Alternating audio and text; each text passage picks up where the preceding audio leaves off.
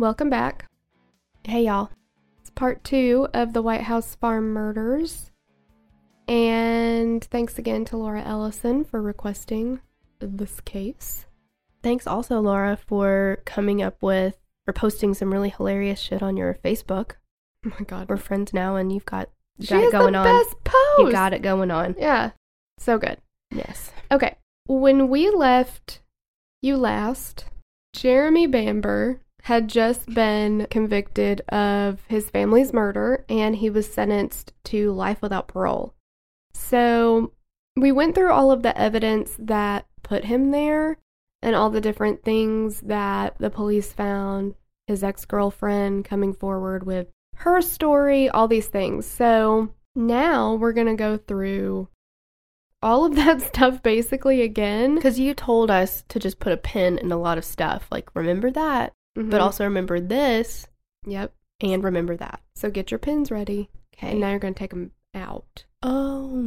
We put a pin in it. Now we're going to take it out. I, I, I get it now. Okay. In and out. Oh, that's suggestive. I don't like that. Okay. So 25 years and appeal after appeal after appeal. Day by day by, By day. day. Amen. And some new evidence comes in to up in the case when reports came out that had been either disregarded, hidden, overlooked, or whatever happened that kept the police reports out of the trial. Now, how many times has that shit happened? About a million. About a million, yeah. In police logs, there are notes where it was reported that the first two responders and Jeremy saw someone in the upstairs window that ran away.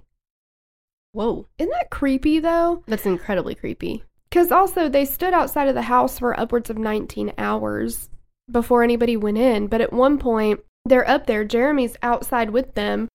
And it's in the police record that they saw somebody come to the door or window. And then that person then walked away.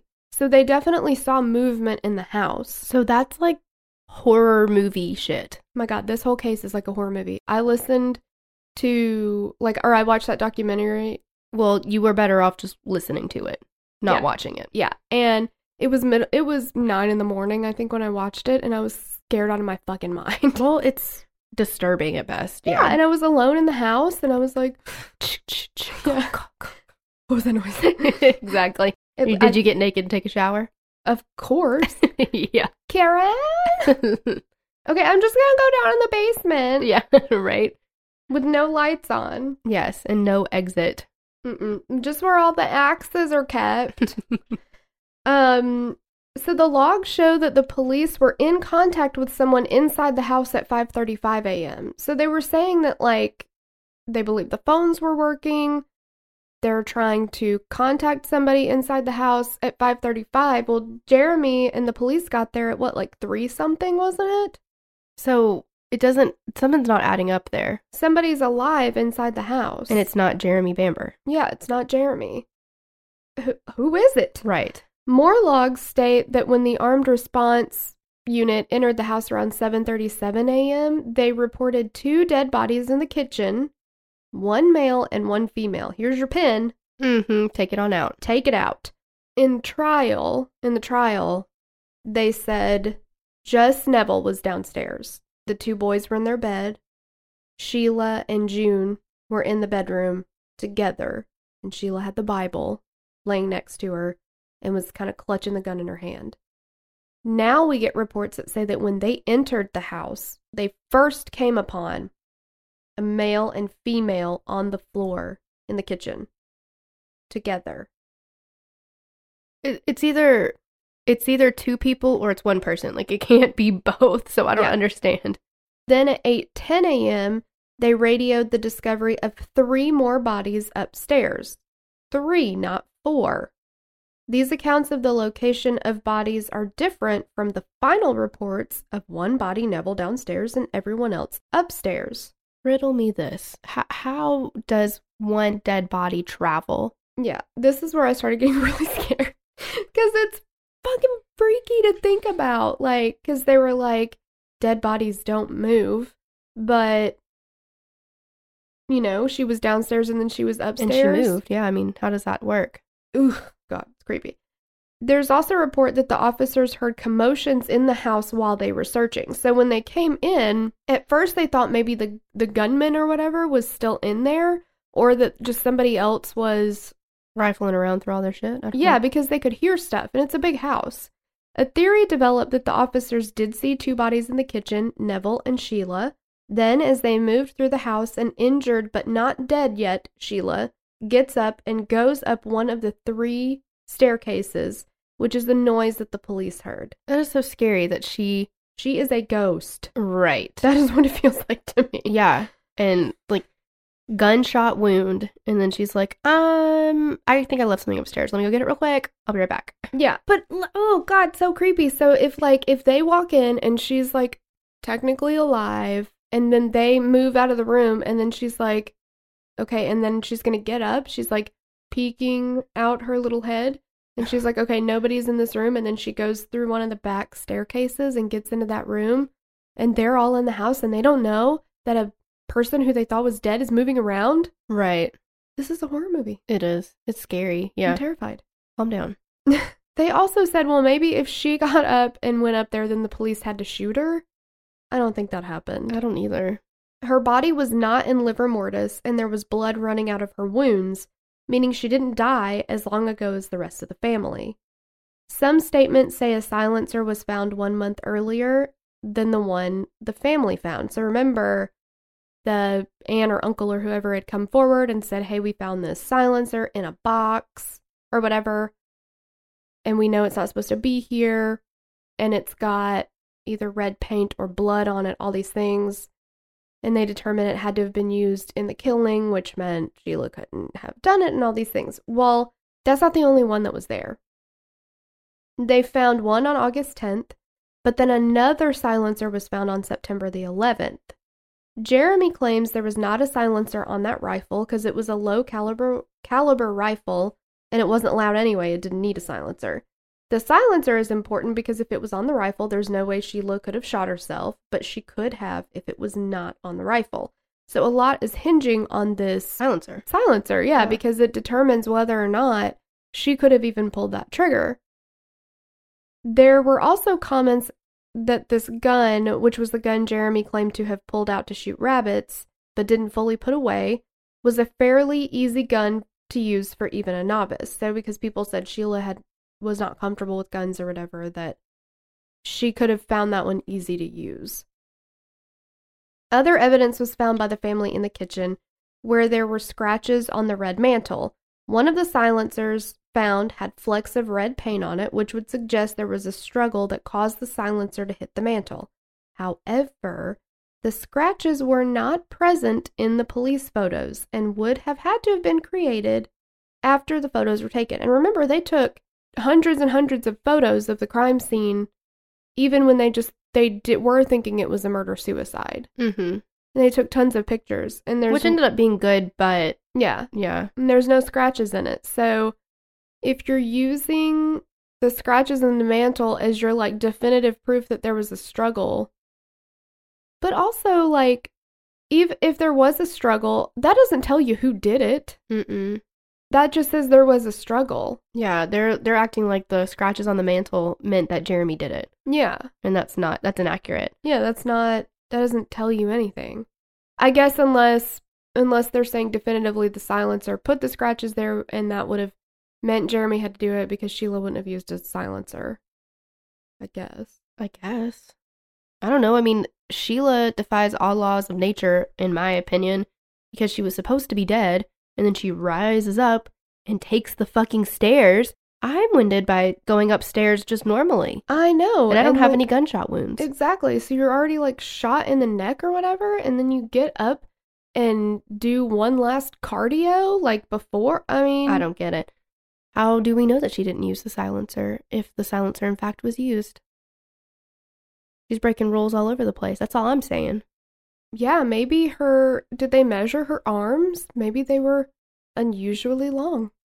I have a I have a guess that he is like six five, but his arm span, like his wingspan, is supposed to be so I guess you can measure like your wingspan versus how tall you are. And his wingspan would indicate that he's supposed to be 6'11, but he's only like 6'5. thought- Only 6'5. Only six five. I thought you were gonna go the other way and be like he has T Rex arms. No. no, he's got I mean they they look proportionate to me. He's got an unusually long cuz he'll be sitting in my chair and reach and like it's nothing like go go gadget arms like he'll reach stuff and I'm like, "Wow. How did you reach that? You didn't even move." And he's like, "Yeah, I got a pretty long wingspan." I'm like, Yeah, I "So can't. it can happen." yeah, I can't reach anything. No. If somebody like, I feel like if even you, Mm, what does that mean? because you're not, you don't have that wingspan. But like, if you had your arm out and was pushing my head or whatever, I feel like I'd just be like trying to grab at you, but I still couldn't Right. reach you. Like, Yeah. it just, I don't have long arms. No. You know, peanut Got a big head and little arm. you know, peanut arms. um, so the blood that was on the silencer had previously been tested and was determined to be Sheila's because they found the AK1 enzyme present in her blood and the blood on the silencer. You're about to piss me off. This is infuriating.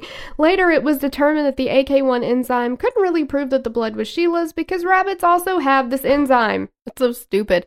Like, that's essentially saying there was blood found on it and Sheila has blood. Yeah, exactly. Yes. So it had to be Sheila's. yeah, Sheila has blood. Yeah. Okay, I guess I was like, again, if it's Sheila's, that doesn't tell you anything, but it's a silencer. I keep forgetting about the silencer. That's the whole point, and The that's all you forget the about. Yeah. I just, uh, yeah, I forgot about it. Get your shit together. Again, Jeremy had said that they used that gun for shooting rabbits. For, I okay, like it was the 80s, so it the, it's not like they had specific DNA testing. It's not like they could pull somebody's blood and be like, "This is a, a female," and you know, blah blah blah. But couldn't they tell the difference between animal and human blood at the very least? I mean, they had blood typing then, did they not? I would think so. I don't know. Do animals also have like type A? Like, do they have different types of blood? I have no idea. I've never Google thought this. about that. Because if you run blood through a a blood tester in the 80s, what pops out? Could you, you know, They do they do have different blood types. have specific species specific blood groups. Humans are usually one of four main blood types. Thirteen types have been identified for dogs, eight for horses, and three for cats. Really? What about rabbits? Nothing about rabbits. It doesn't say anything about rabbits, but five known blood groups, blood group systems of the rabbit. Hmm. Interesting. Oh, it says three of the five known blood group systems of the rabbit can now be completely identified. So I guess there are there are five, but they only know about three. I don't know. I don't get it. Hmm. Logs were also revealed that showed Neville had called police himself before he called Jeremy for help. This is huge. If everything else isn't huge, which it is, this is huge. It was discovered that a phone call was placed to police from Neville Bamber stating that his daughter had gone berserk, drink, and had gotten a hold of a gun. Then he called Jeremy. Okay, before at trial, nobody heard that that Neville called the police himself. At trial, the only thing that they heard was that Jeremy called police and said, "My dad called me and said my sister had a gun and we need to fix it or whatever." So they even asked him, "Why did your dad not call the police?" Well, he didn't know that he had called police. So he's like, "Well, he just likes to keep everything in the family. I don't know why he didn't call." And the police knew that he did call Yes. because he called them. Yeah, right.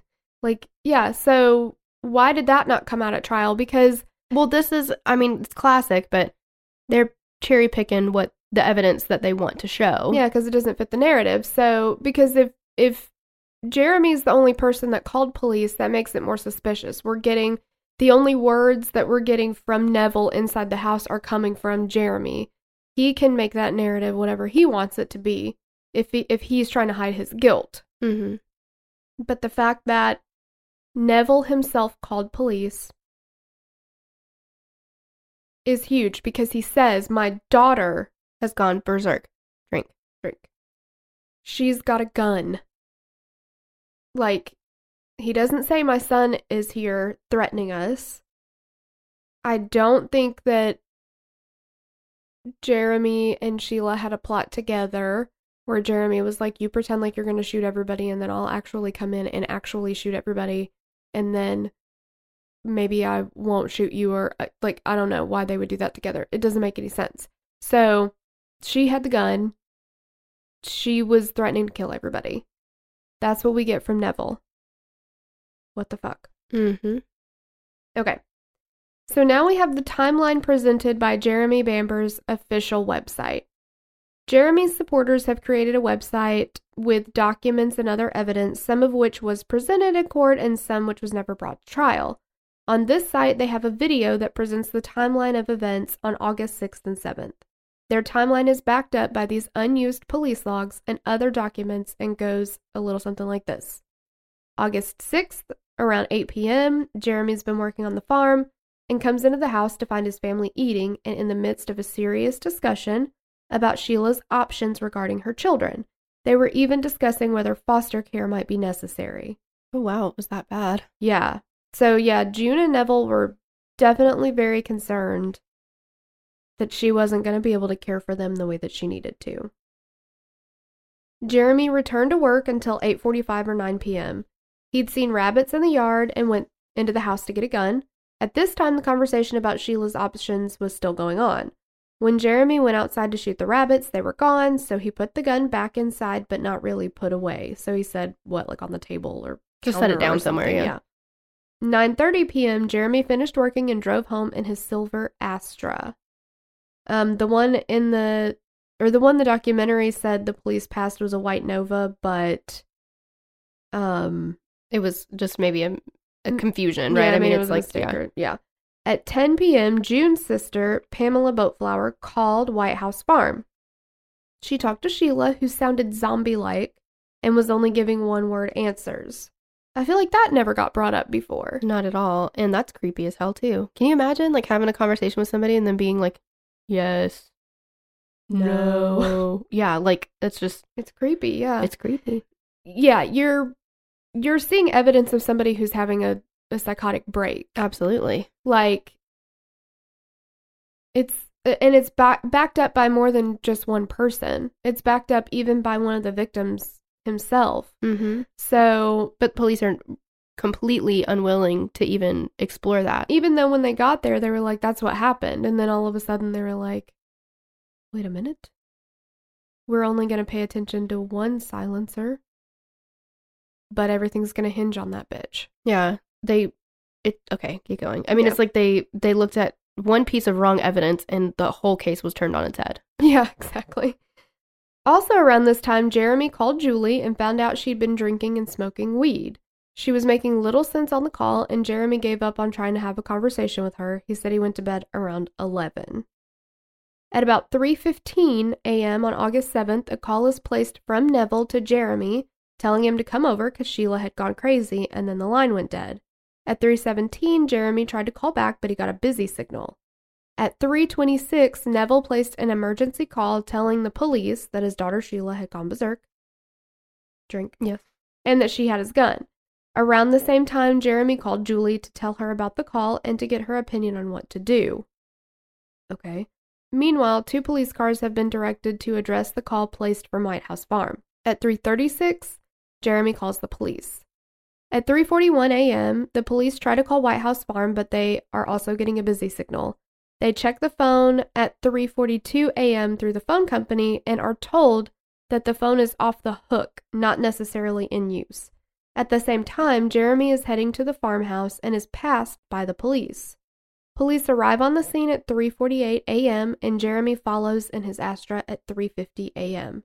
At 3:55, the two officers and Jeremy saw movement in a bedroom window, and in a 4 o'clock to 4:04 a.m. situation report, firearms assistance is requested and the movement in the window is reported. At 4:09 a.m., it is noted that there has been no further movement or signs of life, and all the lights are on. At 4:58 a.m., a firearms unit and canine unit arrive. At 5:25, firearms unit is reportedly in contact with somebody inside the house and Jeremy was asked what they could say to Sheila to get her to surrender. Are you serious? Are you kidding me? I Are we taking crazy pills? and there's there's actual reports that show this, but like They don't what even. happened to them? Where were these police officers at trial? right. Was it just not admitted? Like did the judge say you couldn't talk to them or something? Like the defense definitely should have brought them in. The phone lines are checked again at 5:42 a.m. and this time they say the phone line is engaged or busy. So they're not saying it's off the hook anymore, they're saying it's in use. By 5:50 a.m., the farm's phone line is being monitored continually. At 6:20 a.m., ambulances are called to the scene. I don't understand why they didn't go in the house. They have firearms there now. Why are we waiting this long? Anyway, at 6:42 a.m., more firearm unit officers arrive at the farm, and at 7, the main bedroom window lights are turned off and the curtains are closed. And no one has entered the house. It's only the people who are currently in the house, right? It's so fucking creepy. By 7:15 a.m., the lights are back on and the curtains are fully open. So we see curtains are opening and closing, and officers report seeing a rifle in the window, like leaned up against the window. Now, prosecutors now say they thought it was a rifle, but it was actually a vacuum cleaner standing there. But was it there the entire time? Or it appeared there? I don't think anybody notes a vacuum cleaner in the window Yeah, once they go say. inside the house. I don't know.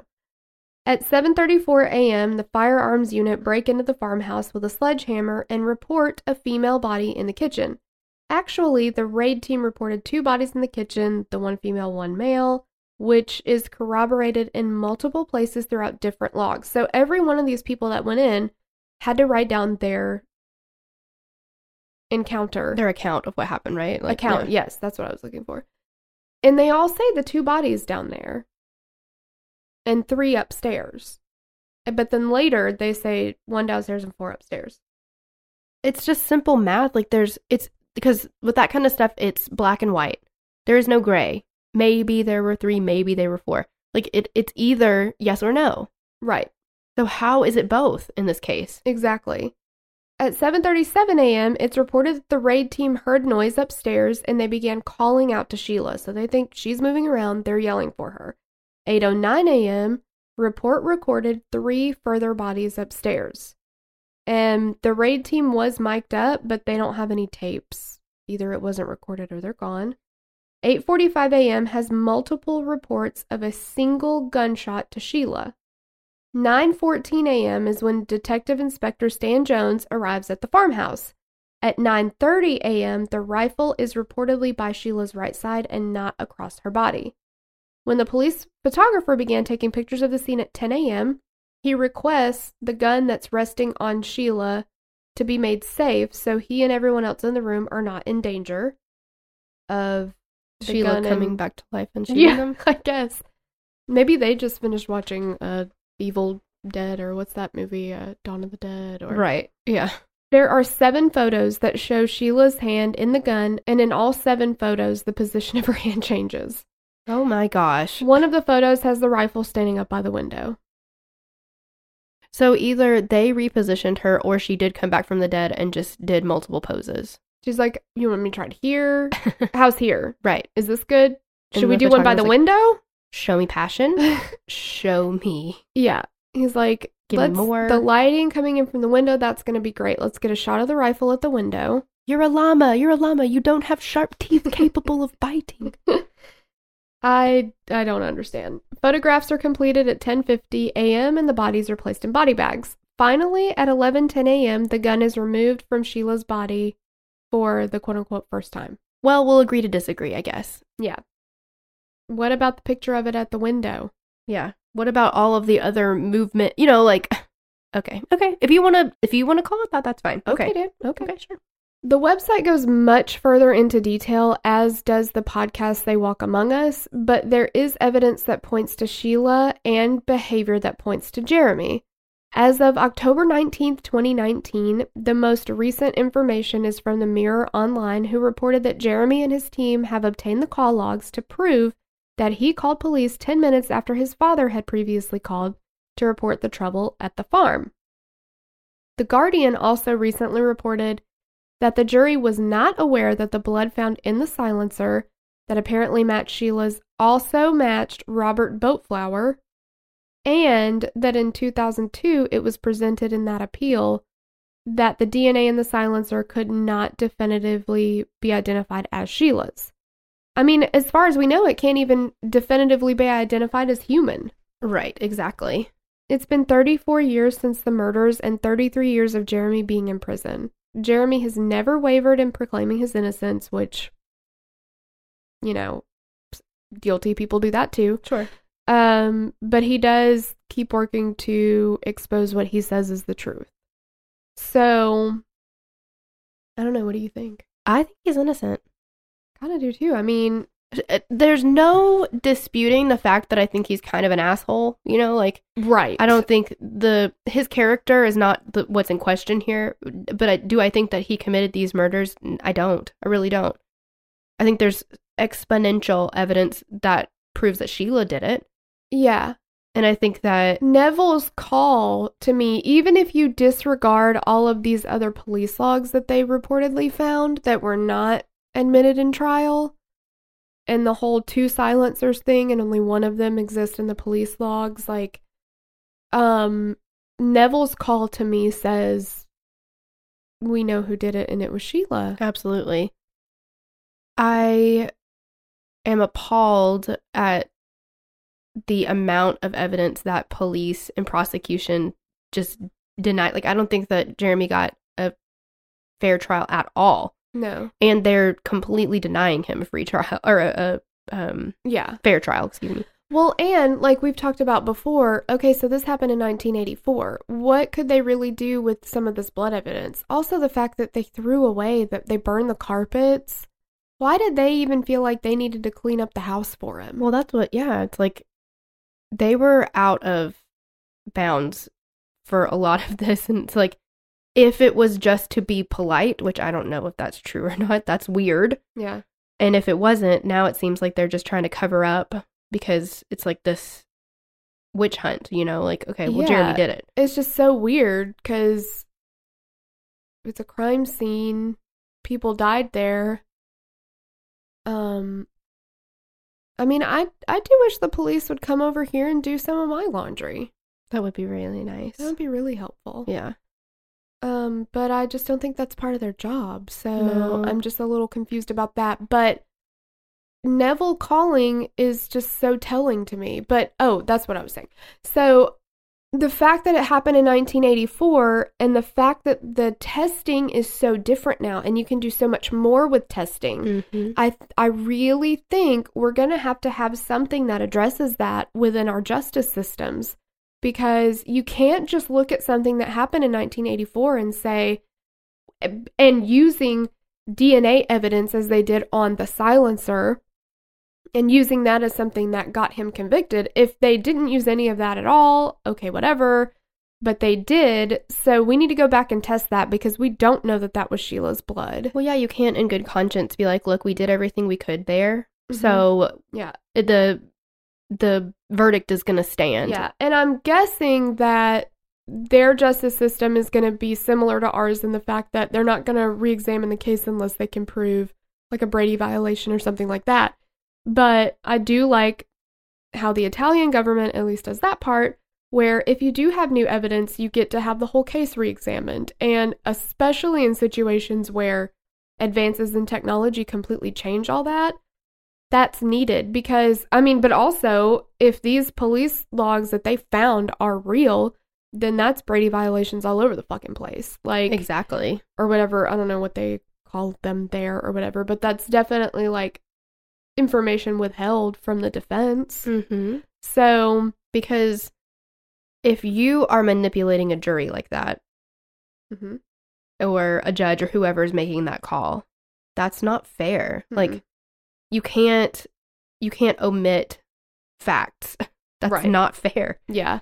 And Julie's testimony is super problematic to me. I mean, it's really hard because there are situations where two people break up and one person has it out for the person they broke up with.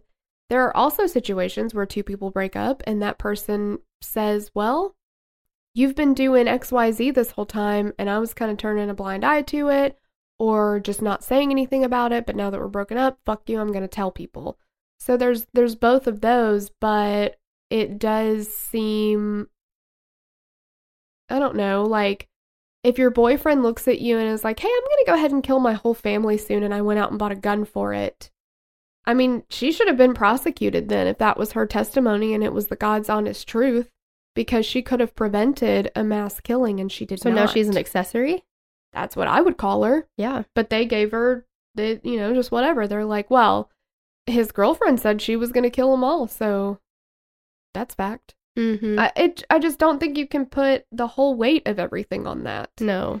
And it seemed like they were really leaning heavily on things that you can't prove. Well, that's circumstantial evidence. Yeah. And a lot of times circumstantial evidence can be super powerful. It can, but not when it's I feel like it's it's not fair for it to be emotionally charged like it was with that. Yeah. Yeah. And they don't they don't have anything else. Like no concrete. yeah, nothing nothing they don't have Jeremy buying a gun because Julie says he was going to buy a new gun. I don't think they have him buying a new gun around that time. Mm-hmm. The gun that was used was the one that was always in the house. Um they don't have a record of him telling they don't have another person to corroborate that, you know, like it just seems like there would be something else, you know. I I know one case that's I don't even know if it's really super um what am I trying to say like uh highly debated or whatever, but um the Scott Peterson trial, you know, that relied really heavily on circumstantial evidence. And with that case, it would be very, very difficult to prove with DNA evidence because, of course, his DNA is going to be in the house or wherever because they were married. But to me, finding the body 90 miles away, where he happened to go fishing on a day that was too cold to go golfing, and it's even colder in the fucking water, to me, that is some physical evidence. Like, because w- how else do, is her body going to get there? Sure, somebody could have put it there to frame him. But what are the odds that he's going to be there that same day? Like it's there's so many things, not just one person's testimony that's pointing to him. And Right. in this Jeremy Bamber case, it's like literally Julie and then the police who were like, "Yeah, okay, us too. We agree." Yeah. And then that's they ran with it. Yeah, And there's so much evidence that's pointing against it, yeah, but they refuse to even acknowledge it. yeah, yeah. I mean, there's no, I don't think there's any debating or denying that Jeremy was a little shit. Little yeah. like to his parents and you know he was definitely spoiled and whatever but um you know It doesn't make him a killer. right and this experience if anything is going to humble him i'm sure I would hope so. but yeah it's i i think that there's just so there's just so many things like there's just so many things that point to Sheila Mhm. and the fact that Jeremy was outside with them for that long and then they finally went in like if if Sheila and I have seen the pictures of Sheila's gunshot wounds to her neck and that blood does look fresh, it's shiny. It's not matte like it's dried. Mhm. It looks like it's still it's still wet at least. Mhm. If she'd been laying there for 4 or 5 hours at that point, that should be dried. Mhm. Now, I did not see the other photos, other gunshot wounds at that time, but I mean, if you cut yourself and once your blood dries, it looks completely different than wet blood. Like Absolutely, you can tell the difference between wet and dry blood. So, yeah, I think uh I think it was Sheila I do too. in the farmhouse with the rifle. Yes, you win, Clue. yeah, I think that I think that Jeremy is not a very nice and savory character, but I do not think that he killed him. So No, and I do think it needs to at least be re- re-examined. yeah, that DNA evidence needs to be taken into account and you know, we don't know whose it was. I don't know. Yeah, I agree. Yeah. So that's, That's the case. The case. Thanks again to Laura. Yes. And we hope everybody has a very happy new year. Yes. And if you get a chance, listen to um that NSYNC song about it being a new happy new year, right? Kiss me at midnight? Yes. Okay. I was like, yeah. And also be safe um, on New Year's Eve. Get an Uber. Mm-hmm, mm-hmm, If you're going to drink, which is what a lot of people do, don't spend too much money on a ticket for somewhere that's not very fun. yeah. Have a cute little outfit. Just don't. Sparkles. Yeah, call someone and let them drive you around. Don't try to do it yourself. Yeah. Checkpoints abound. Yeah. Yes, absolutely. I will personally be in bed by 10 o'clock, but I probably will too. yeah. But, you know, everybody else out there, have a good time. Yes. And Or if- we'll- It's like a couple years ago, I'll have been in bed and then my husband will wake me up to celebrate New Year's and then I'll just go right back to Go bed. back to Put myself yeah. right back to bed. exactly. So- Um, yeah, so we'll uh, we'll see you next year. oh my gosh. I love it. Thank you so much. Have a good one. Bye. Bye.